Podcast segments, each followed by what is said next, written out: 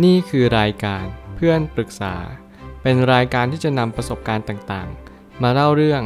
ร้อยเรียงเรื่องราว ให้เกิดประโยชน์แก่ผู้ฟังครับ สวัสดีครับ ผมแอดมินเพจเพื่อนปรึกษาครับ วันนี้ผมอยากจะมาชวนคุยเรื่อง หนังสือ Range Why Generalists Triumph in a Specialized World ของเดวิดเอฟสไตน์ต้องบอกก่อนว่าหนังสือเล่มนี้เป็นหนังสือเกี่ยวกับพัฒนาตัวเองแล้วก็ เป็นหนังสือแนวของการที่เรารู้สึกว่าเราจะทำยังไงให้ชีวิตเราดียิ่งขึ้น คือจริงๆแล้วต้องบอกก่อนว่าหนังสือแนวนี้มันค่อนข้างที่จะซับซ้อนนิดนึง เพราะว่า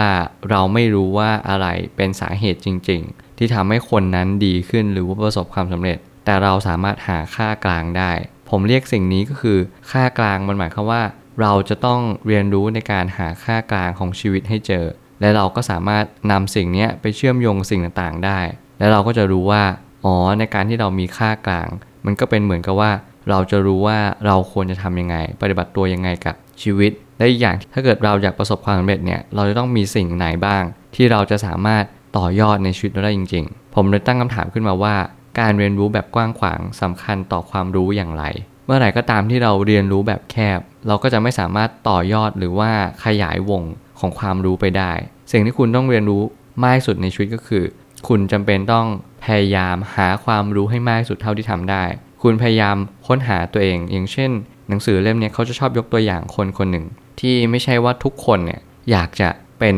อาชีพนั้นตั้งแต่แรก ไม่ว่าจะเป็นนักกีฬาอะไรหรือใครก็ตาม ทุกคนเนี่ยพยายามทดสอบพยายามที่จะค้นหาตัวเองจริงๆว่าเราชอบอะไร แล้วเราก็มาตกผลึกกับการที่เราทำแบบนี้จริง ๆ นี่คือความหมายที่หนังสือเล่มนี้ อธิบายแล้วมันก็กินใจผมมากๆว่า เราไม่จำเป็นต้องชอบอะไรในด้านด้านเดียวก็ได้ แต่สิ่งที่สำคัญที่สุด เมื่อไหร่ก็ตามที่เราเลือกสรรและ เราต้องเลือกทำแค่อย่างเดียว คุณจะต้องรู้ชัดว่าสิ่งที่คุณทำเนี่ยมันจะจารึกหรือว่าสลักสำคัญต่อโลกใบนี้ และที่สำคัญที่สุดก็คือต่อตัวคุณเองอย่างไร ถ้าเกิดสมมติคุณไม่สามารถที่จะหาคำตอบได้ว่า สิ่งที่คุณได้กำลังทำหรือว่ากำลังดำเนินชีวิต มันเป็นไปด้วยเหตุผลอะไรก็ตาม คุณจะไม่สามารถตอบได้เลยว่า คุณจะเชี่ยวชาญสิ่งสิ่งนั้นที่คุณทำอะได้จริง ๆ หรือเปล่าทำไมถึงต้องมีกุญแจหลายดอก เมื่อไหร่ก็ตามที่ทุกคนเห็นหนังสือเล่มนี้คุณก็จะเห็นว่ามันมีดอกกุญแจเนี่ยเยอะมากๆเลย มันก็หมายความว่าสิ่งที่ผู้เขียนต้องการจะสื่อก็คือ ในยุคสมัยเนี้ยต้องยอมรับว่าเรามีกุญแจผี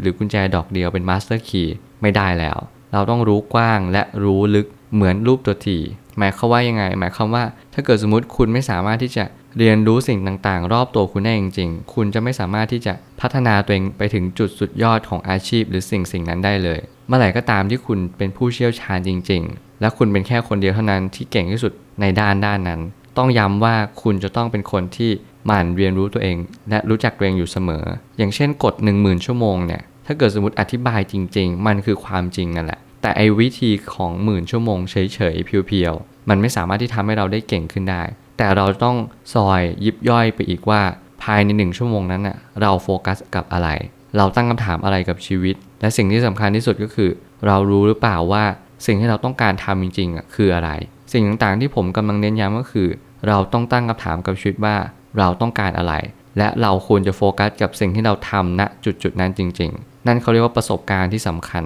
มันคือแรงขับเคลื่อนมันคือเชื้อเพลิงที่ดี การจะเข้าถึงแก่นของการเรียนรู้ได้ มันจำเป็นที่จะต้องเข้าใจอัฏฐะทั้งหมด เมื่อไหร่ก็ตามที่เราอ่านหนังสือเล่มนี้ คุณอาจจะไม่ต้องรีบอ่านก็ได้ ผมอยากให้คุณลองอ่านหนังสือเล่มนี้ดู ถ้าเกิดสมมติว่าคุณอยากจะประสบความสำเร็จอะไรด้านใดด้านหนึ่งอย่างที่สุด หรือแม้กระทั่งคุณอาจจะไม่ต้องอยากประสบความสำเร็จก็ได้ คุณต้องการแค่เรียนรู้ว่า คนเขียนเขาต้องการจะสื่อถึงอะไร เมื่อไหร่ก็ตามที่เราเรียนรู้ว่าการที่เราเป็นคนที่รู้กว้างเนี่ยมันดีกว่า เพราะว่าเราจะได้รู้จักตัวเองและสอบทานตัวเองจริงว่า เราชอบอะไร อย่างสมมติผมมาพูดพอดแคสต์เนี่ย ถามว่าผมพูดดีมากไหม เหมือนรายการอื่นหรือเปล่าก็อาจจะไม่ แต่สิ่งที่ผมกำลังจะสื่อก็คือ เราอาจจะฝึกตัวเอง เราอาจจะชอบ เราจะโฟกัส และจุดที่เราพัฒนาตัวเองเนี่ย มันก็จะเพิ่มมากขึ้นเรื่อยๆ ผมอาจจะพูดได้ดียิ่งขึ้นก็ได้ในอนาคต หรือแม้กระทั่งในพอดแคสต์นี้ก็ตาม สุดแท้แต่ชีวิตต้องการอะไรเราอาจจะไม่รู้มัน แต่เรารู้ได้ว่าวันนี้เราทำไปเพื่ออะไร ผมอยากจะพูดพอดแคสต์ก็เพื่อให้ทุกคนได้รับรู้ ได้เรียนรู้ข้อมูล บางครั้งเนี่ยมันอาจจะเป็นข้อมูลที่ผมได้คิดเองมากกว่า เพราะผมอาจจะไม่ได้มีคนที่มาอธิบายอะไรให้ฟังมาก แต่ผมก็มั่นใจว่าผมเสพสื่อที่ดีเพียงพอ ให้กับข้อมูลทุกคน เพื่อให้เป็นข้อมูลกับทุกคนจริง ๆ การฝึกซ้อมสำคัญกว่าความเชี่ยวชาญเพเพราะนั่นคือประสบการณ์ที่สำคัญที่สุด นี่ความเป็นจริงอีกข้อหนึ่งเหมือนกันที่หนังสือเล่มนี้ก็ได้อธิบายว่า การฝึกซ้อมเนี่ยมันหมายความว่าคุณจะต้องเทรนนิ่งสิ่งต่างๆ ที่คุณตั้งใจว่าคุณจะทำหรือคุณจะเป็น ถ้าเกิดสมมุติว่าคุณเชี่ยวชาญแล้ว คุณจะหยุดการฝึกซ้อม การเชี่ยวชาญเนี่ยมันก็จะทำให้คุณไม่เรียนรู้สิ่งต่างๆ อย่างลึกซึ้งจริง ๆ เพราะว่าความรู้สึกว่าเชี่ยวชาญมันไม่มีอยู่จริง ๆ การฝึกซ้อมเท่านั้นแหละนี่คือเหตุผลของความเชี่ยวชาญ หลายครั้งมันก็เป็นเหมือนกับขีดจำกัดของคำว่าเก่งนั่นแหละ หลายคนที่คิดว่าตัวเองเก่ง ตัวเองฉลาด เขาก็จะมีความคิดว่าเขาฉลาดแล้วก็ เก่งหยุดแค่ตรงนั้น และยิ่งเราคิดว่าเราโง่หรือว่าเราไม่รู้ มันก็ทำให้เรารู้ว่าเราไม่รู้ในอะไร สิ่งนี้เป็นสิ่งที่สำคัญที่ทำให้เราสอบทานเองอยู่เสมอว่า เราไม่ได้รู้ทุกเรื่อง บางเรื่องเราไม่รู้ และสิ่งใดบ้างล่ะที่ทำให้เรารู้มากขึ้น ก็เพราะว่าเราตามหาสิ่งที่เราไม่รู้ในชีวิตต่อไปเรื่อยๆ การฝึกซ้อมสำคัญมากๆ คุณต้องอย่าลืมเด็ดขาด และมันทำให้คุณเชี่ยวชาญจริง ๆ สุดท้ายนี้การก้าวข้ามขีดจำกัดของตัวเองในทุกวัน คือการพัฒนาตนเองอยู่ตลอดเวลา เมื่อไหร่ก็ตามที่คุณเห็นขีดจำกัดของตัวเอง เป็นเหมือน challenge เป็นเหมือนการท้าทาย เป็นเหมือน stage เป็นเหมือน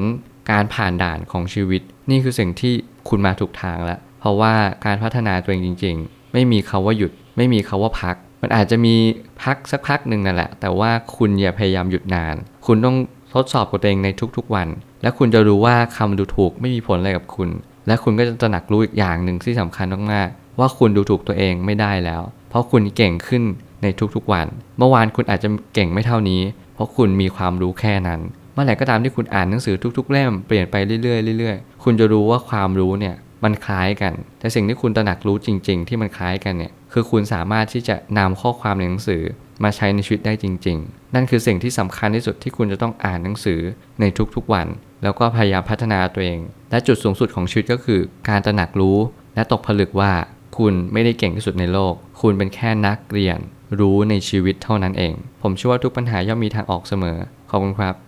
รวมถึงคุณสามารถแชร์ประสบการณ์ ผ่านทาง Facebook